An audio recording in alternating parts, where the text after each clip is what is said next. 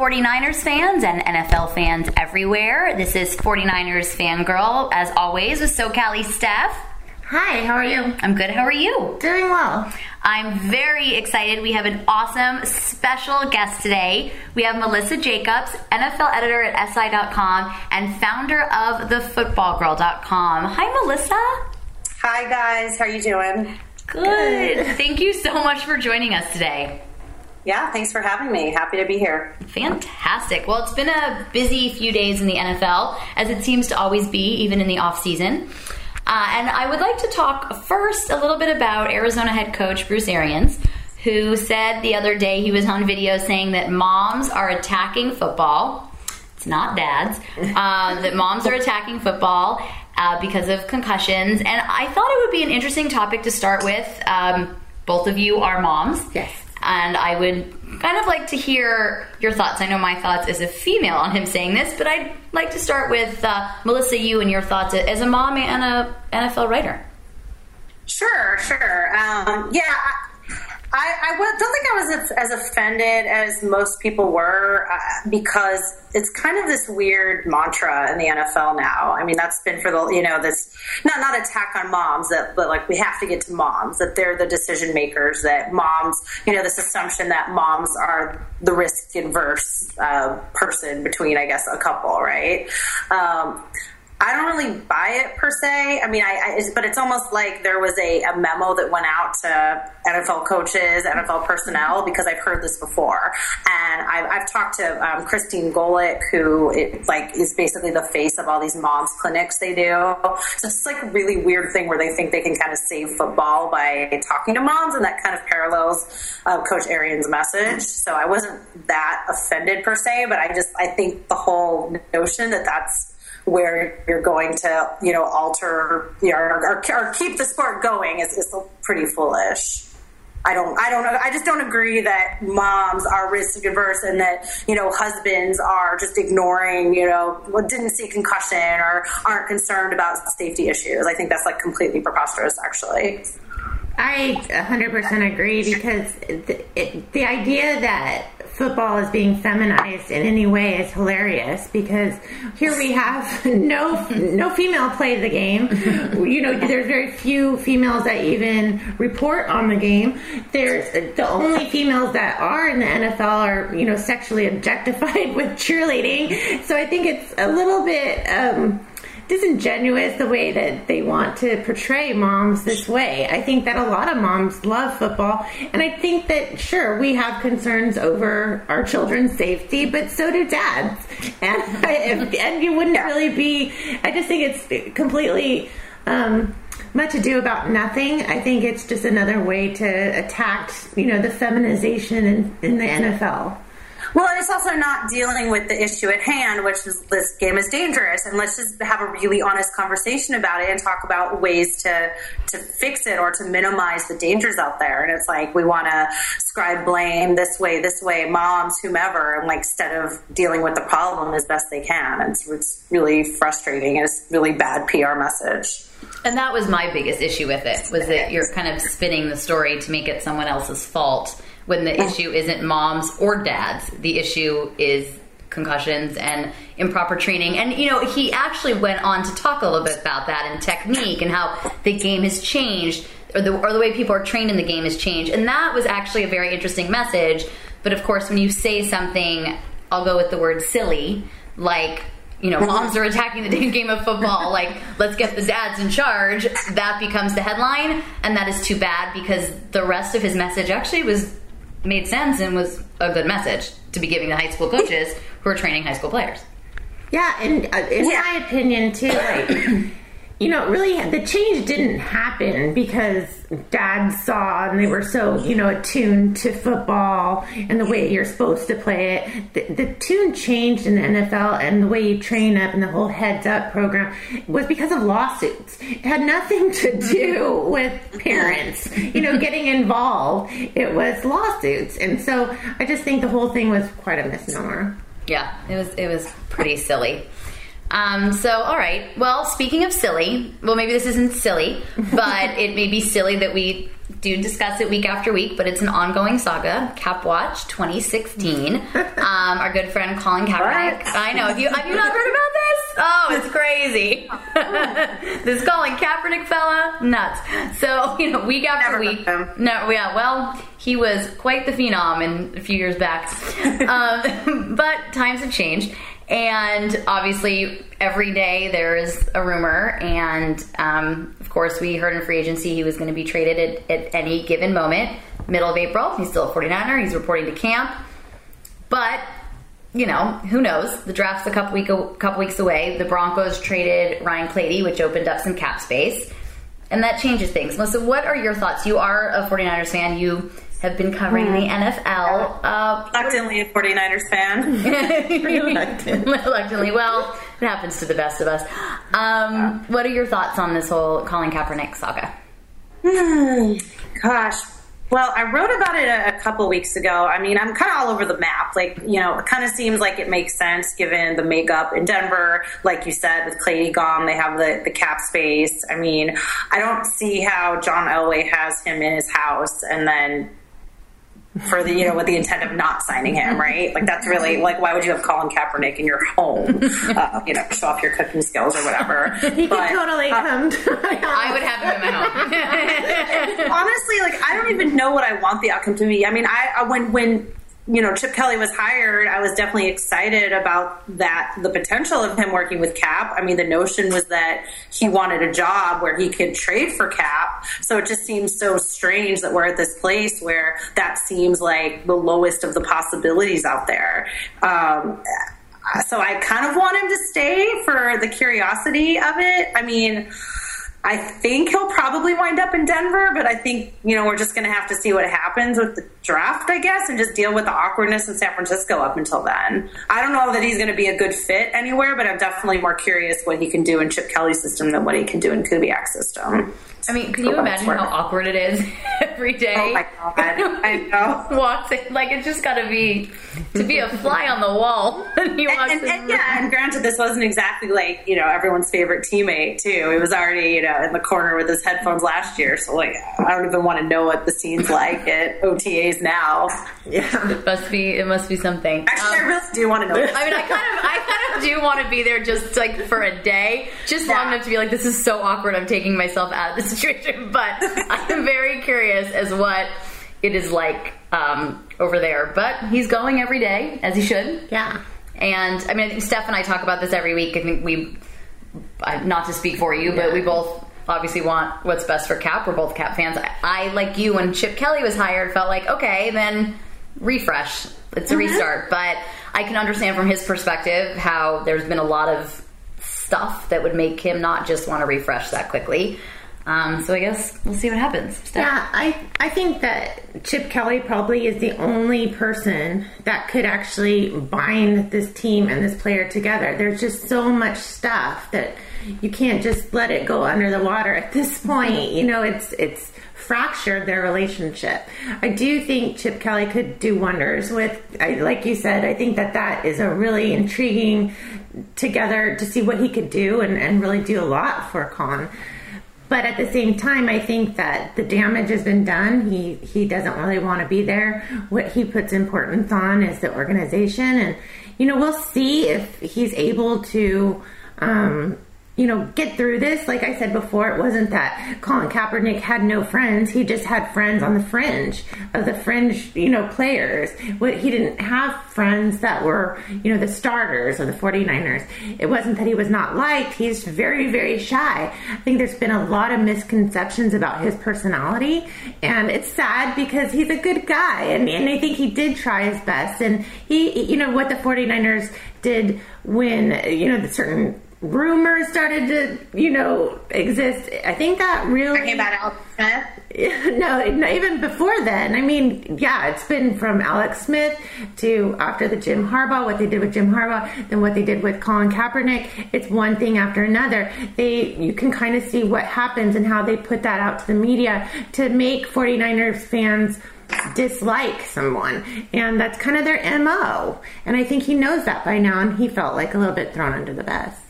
Oh, I think he was very thrown under the bus. First, Harbaugh thrown under the bus, Kaepernick thrown under the bus, and I think they regretted it. I think they threw him under a bus at a time where they were committed to Tomsula, and they mm-hmm. wanted nothing to do with Kaepernick, and then that changed, and they regretted it. Regretted it. I mean, this team does really specialize in awkward drama, which makes me think OTAs may not even be that awkward. It may be like oh, it's just another day in Santa Clara.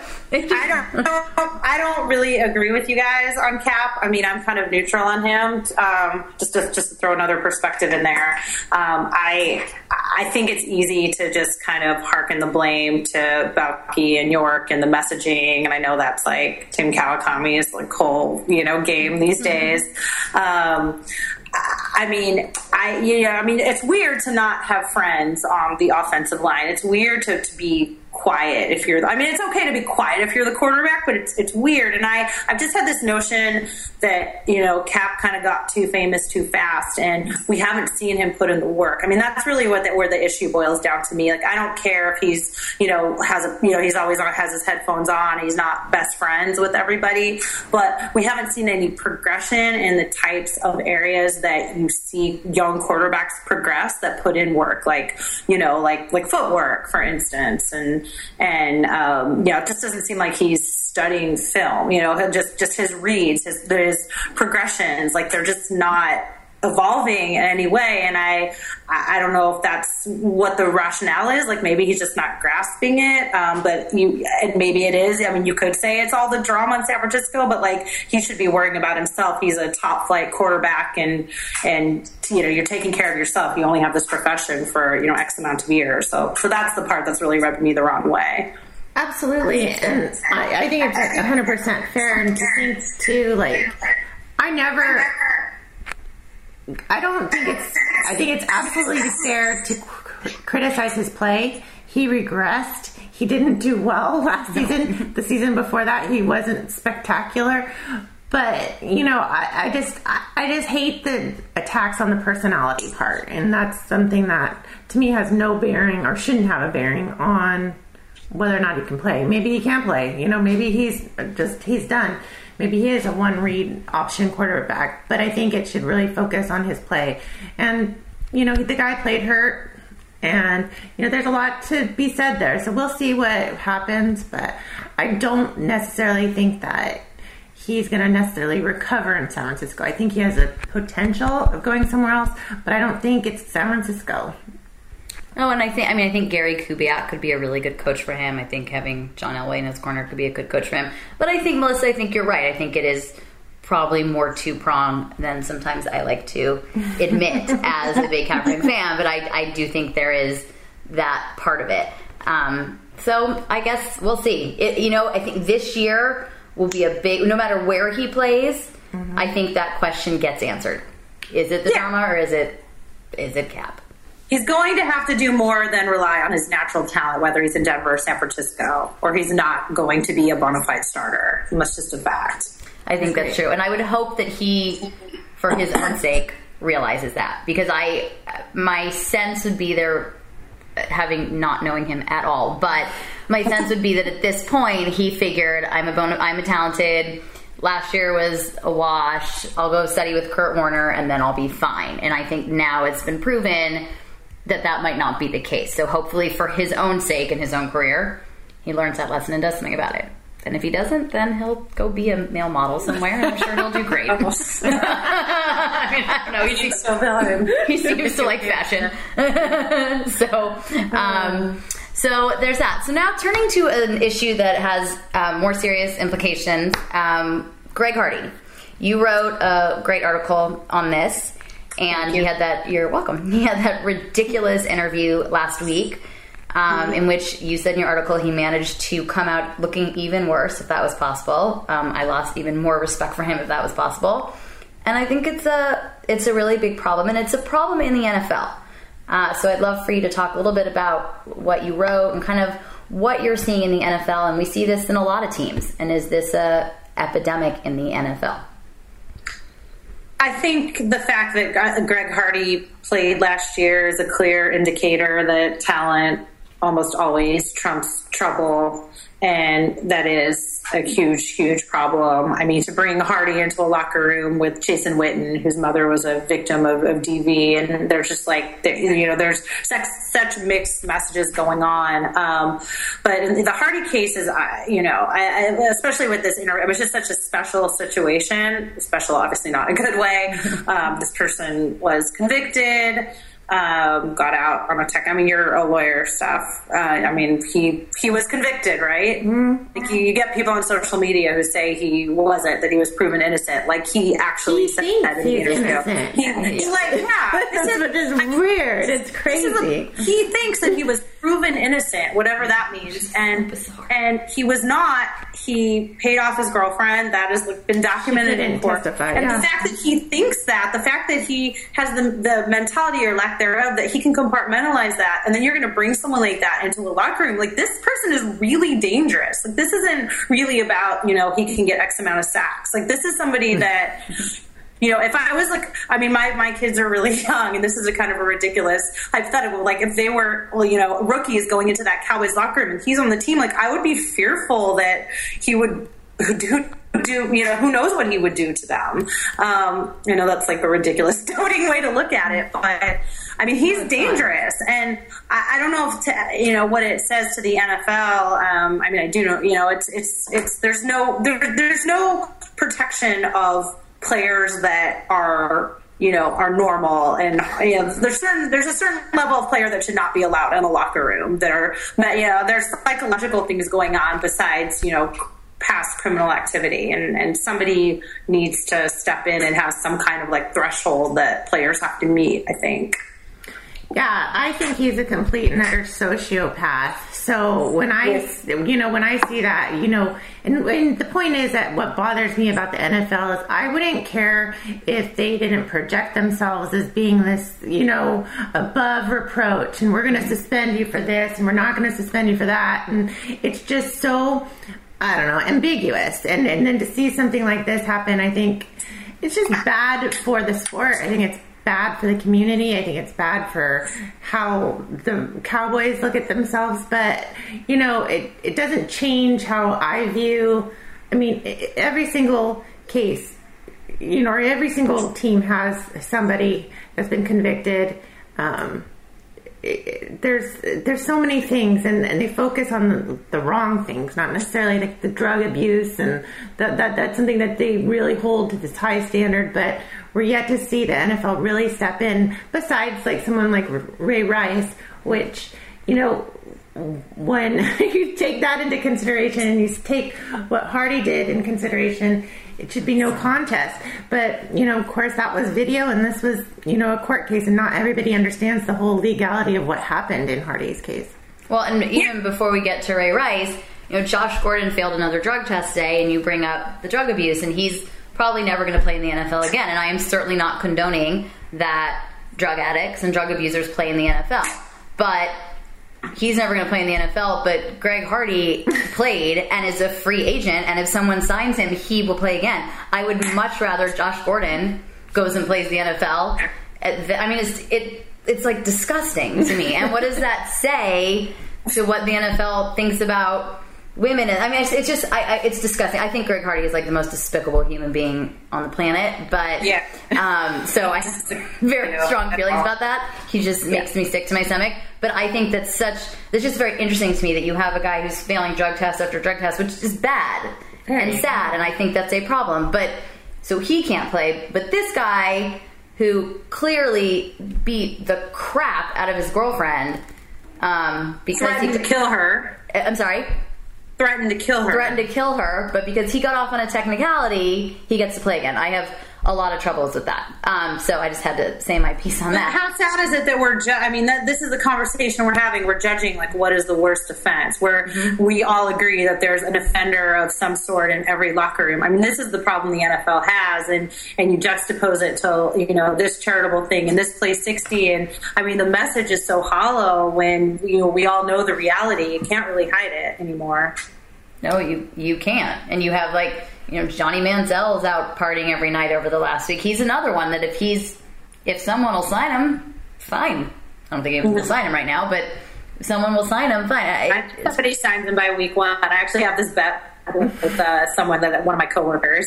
Did someone sign him by week one? I think it's such a quarterback deficient league that I actually think Manziel, if long as he doesn't do anything, you know, he doesn't f up anymore between now and then. Which is a tall order, but a tall order. A lot of time uh, between. But I think he's signed, so I can just I just want to be officially quoted on here. Okay, well we will we will reconvene. You, know, week you can all think I'm a genius. And well, apparently he's living with Von Miller right now, so this whole Kaepernick. No, he's actually living with Josh Gordon. Well, so I thought that too, and then I read he's living with Von Miller, but him living with Josh Gordon sounds, I mean, literally sounds like the worst idea I've ever heard. that is like the absolute worst idea. And I don't mean to make light of it, but I mean, terrible. Yeah. Yeah. Um, but Steph brought up Ray Rice, and we know I know you talked to Ray Rice, so I'd like to get back to that a little bit. Um, so, what did Ray have to say? Well, I reached out to Ray because after um, I was actually thinking a lot after the Hardy interview. Obviously, Ray handled his apology interview, if you will, like almost in 180 fashion. I mean, so remorseful, so contri- you know contrite. Um, he, you know, and, and I've, I've softened on him. I was definitely in the camp of you know this is like the biggest bastard ever, and he should never play down. He needs to be the poster child for DV. Uh, then you know he's doing all the right things. He's speaking in the community. He's talking to to kids, to children of domestic violence, and learning you know their perspective and all these things. Like it very much parallels, in my opinion, what Michael Vick did and how somebody can be so atrocious and then actually serve as, as a messenger. It's like their whole life purpose almost changes. And then, you know, you compare that to, to Greg Hardy. So I just wanted to check in with Ray. I mean, I don't know Ray at all, um, but I just thought it was worth a shot. Um, just wanted to know kind of what his day to day life was and his mentality. Is he still wanting a, another chance. So yeah, was, he was, and I didn't really expect to get him, but I did. Um, and he was, you know, I, I, kind of went with the notion of like, I just want to know what you're doing every day and how you're preparing for a possible chance. And I mean, he just took it on himself, and he knew the angle I was taking. He knew I was basically going to advocate for him, but he still took it upon himself to just go on and on and on about how he's been affected by this in such a positive way, and this is going to be a message that he shares for the rest of his life. It's like I'm 29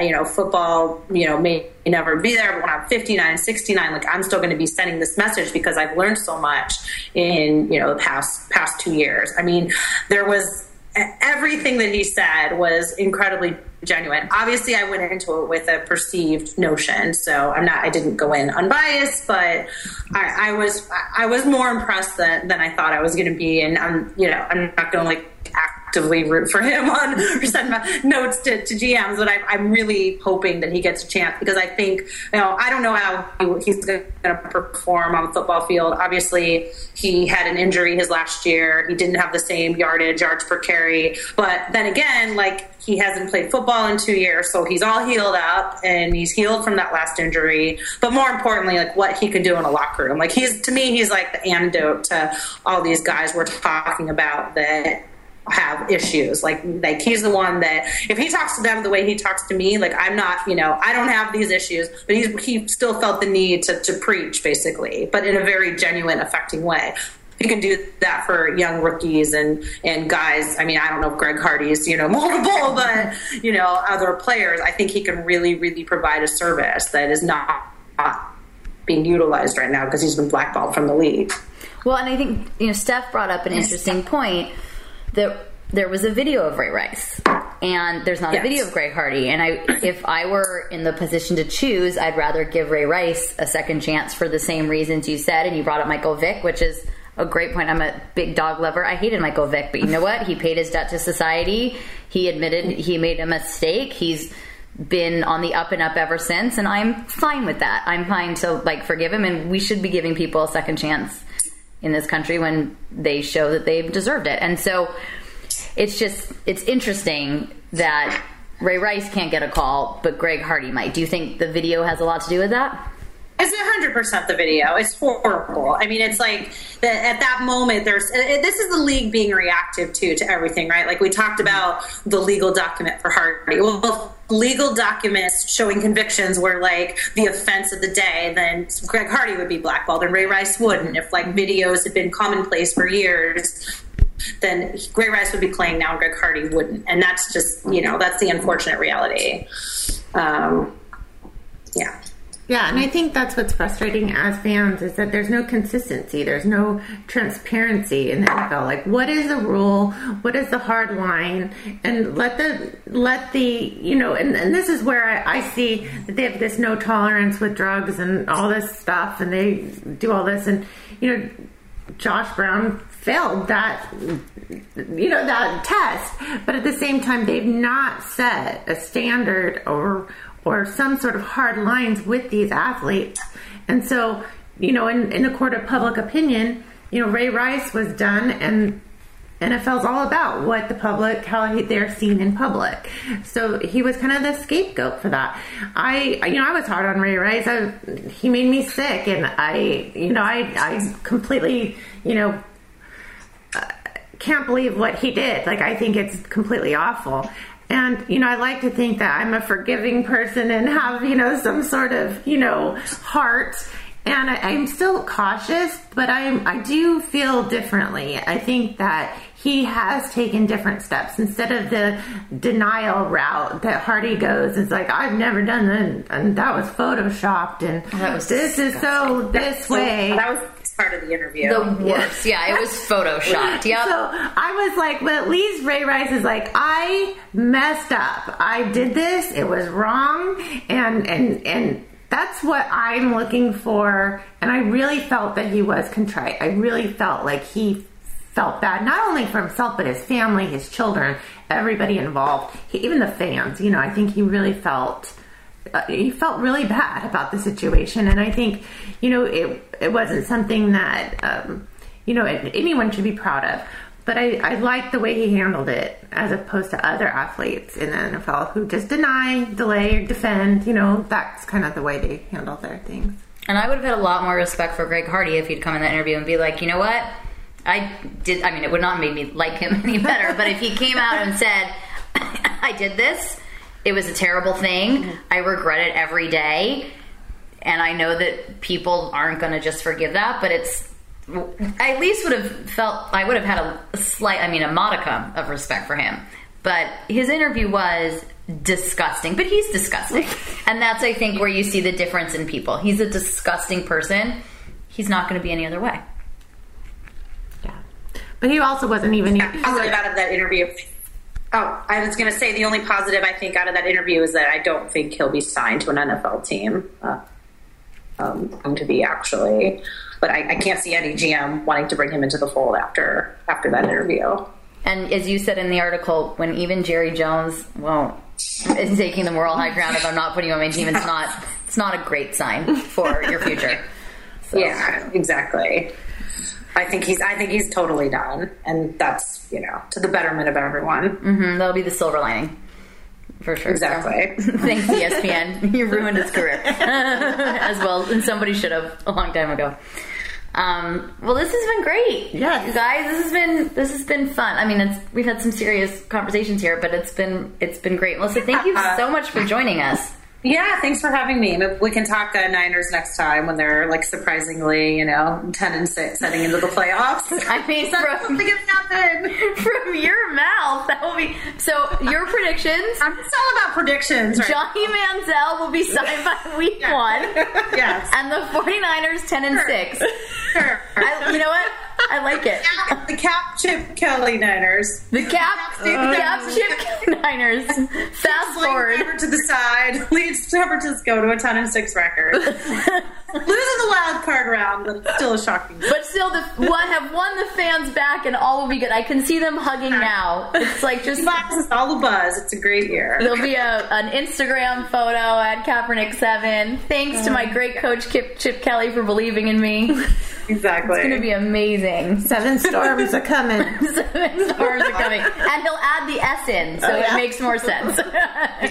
we didn't even mock his social media game on here, but I guess that for Well, I noticed he's I guess you guys quite, aren't the right audience for that. we may not be the right answer, but I noticed he's been quite quiet on social media. But I, you know, I do think if there if there's going to be a seven Torms a coming, I would advocate very much for the S because I, I had I kept being like seven seven what? I just turned away every time. I just tried not to see that every time I, I saw his Instagram or Twitter or whatever his, he's doing. I can't remember who it was. I think it may have been Matt Barrows, and if it was someone else, I apologize in advance. But after maybe the Arizona game, or maybe after the second interception in the Arizona game, he tweeted hashtag two Torms coming. two oh. and even even the Cap fan in me had to be like, well played. well yeah. played. Matt Barrows, I think. Maybe Chris Biderman, I'm not sure, but one of them, and it was funny. Uh, well, this has been great. Thank you so much, Melissa. We will definitely have you back to talk some Thanks Niners. Absolutely. Steph, thank you as always. Of course.